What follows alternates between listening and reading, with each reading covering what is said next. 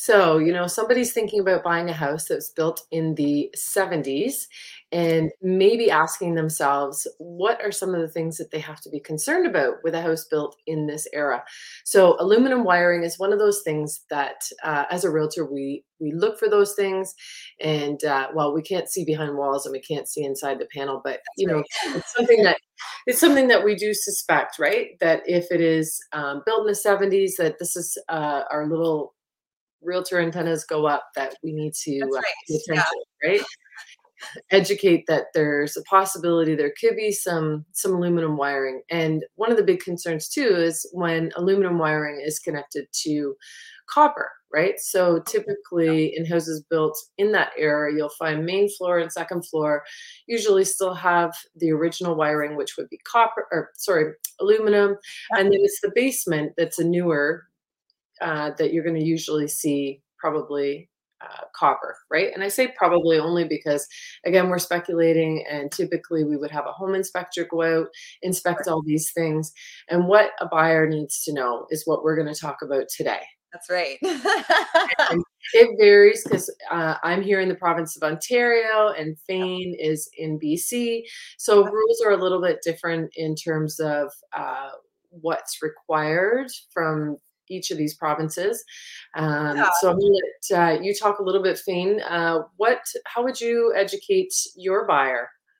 Yeah, well, I think um, you know what you said with our, you know, our our realtor antennas kind of go up. Like there's certain key keywords um, and mm-hmm. certain eras where um, you know if a house was built in X particular era, era um, then you know like automatically I'm thinking, okay, so the typical homes built in this demographic or built in this decade yeah. um you know this is something that we typically see right? And so yeah if you're looking at 70s uh, definitely one of the main components in there um, is is the electrical and and you know having the aluminum versus um, copper wiring. Now i think you know you can you can certainly ask questions you know it has it been updated and whatnot? But there's no way to know for sure um, because uh, to, to the untrained eye, I mean, I'm not an electrician by any means, and so to the untrained eye, sometimes it's really difficult to tell. I mean, you open up the um, the electrical panel and you see all these wires coming in, out, and uh, you know, and then there's sometimes there's aluminum wiring with um, copper wiring, and they're just pigtailed together, or they're like they're they're the the new connectors. And That's usually if you're if you're looking at an outlet, right? But we're not allowed to take outlets off here. Um, you know no so- but if you open the electrical panel like in the garage or you know like the big metal electrical panel that you can open up yeah but unless they actually take the panel off they can't see what the wire is going oh in. Talking yeah. right is that what yeah. you're referencing yeah. Yeah yeah that's true yeah you can't yeah you, you i mean it's certain home inspectors do but exactly right? So i mean that's where you need to you know my point is is that you have to have a, a an electrician or an home inspector come and take a look and really be able to tell you what you've got. what, you, what what are the rules like in um, what are the concerns there in bc around aluminum wiring? So how would you educate your buyer if if the possibility is there that it's there or if on a home inspection it did show up. What would you what what yeah absolutely. Yeah so um i mean you know market conditions for sure um you know whether you go back and renegotiate that's definitely something that you know in a slower market maybe that could be an option. So why, um, why would we need to renegotiate? Well because i'd be concerned about fires fires that's what that's what it comes down to right? Old electrical um, increases the risk of fires. And from my understanding, it's that the wires that heat up and then that they can spark back and forth. And then obviously, um, you know, that's where fires can happen. So a fire hazard and the safety um, of you know your home and your family um, that's what i would be primarily concerned about. So if there is any question about it i mean you know i think that i would tell the buyer look this is something that um, you know i personally would be concerned about about having you know fi- having it as a fire hazard.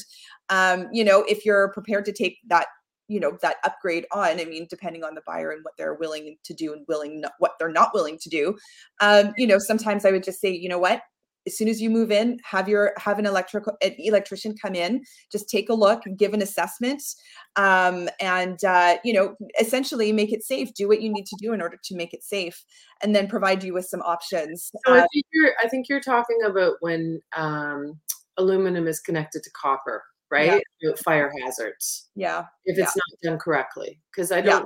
think we want to put it out there that aluminum wiring is is unsafe, right? No, no, it's when they have the connections of the two. Yeah, but we see that. You're talking about yeah, aluminum to copper connections, those two different wires that the two metals they don't like each other, so they end up, um, you know, causing a hazard, right? So we don't want to alarm people here because again, we're not electricians and we're not totally. but um, you know, so here in Ontario, we have an electrical safety authority that actually goes out. Um, and with COVID, I think they've made a few changes around that. I don't want to say exactly what those are, but I'm just going to stick to the standard, which the electrical safety authority would inspect um, the wiring, the connection between copper and aluminum, make sure it was done correctly. Uh, there's a certain type of paste and uh, certain outlets that you have to buy that specifically meet and match with aluminum wiring. So you can't just go out and buy a, a copper uh, fitted electrical outlet to go on aluminum wiring. So there's lots of um, things like that. Same with lights right? right. If you're changing out lights.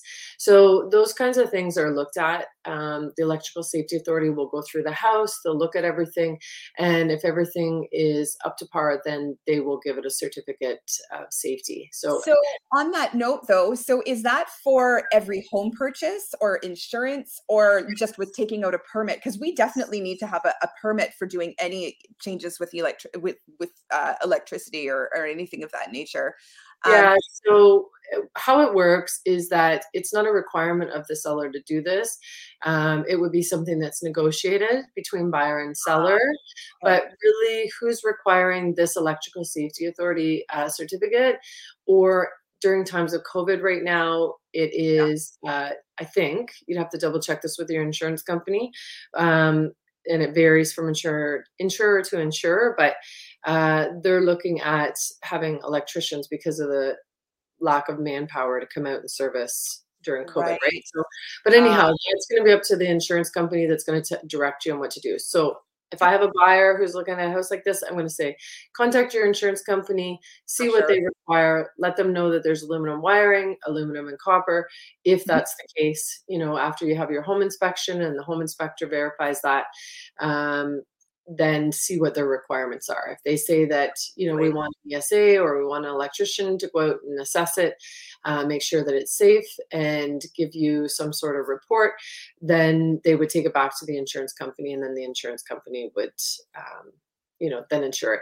If a buyer buys a home, some insurance companies will um, give you a grace period right? Mm, so yes. You can close on the house, you can take possession, but they require that to be done within a certain period of time or they will um, yank the insurance. So you need to talk to your insurance. And if your insurance won't do it, then shop around, talk to different insurance brokers and see what their requirements are. There's always somebody out there who will insure it. It's always at what price. Exactly. And I think at the end of the day, the, the, the, the moral of the story between, you know, the connection, um, the commonality between both BC and Ontario is that really what it does come down to is all about the insurance and what they will cover, what they won't cover. And I think that that's, you know, at the end of the day, that's the most important thing as well, because you want to make sure that not only are you, you know, safe for sure, um, but if anything were to ever happen, you definitely want to make sure that uh, you're going to have that proper coverage. That's right. So, any other questions? Thanks for watching. And uh, if you have any other inquiries or topics of interest, let us know. Okay, thanks, guys. We'll see you next comments. week. Put them in the comments below. Put them in the comments. Absolutely.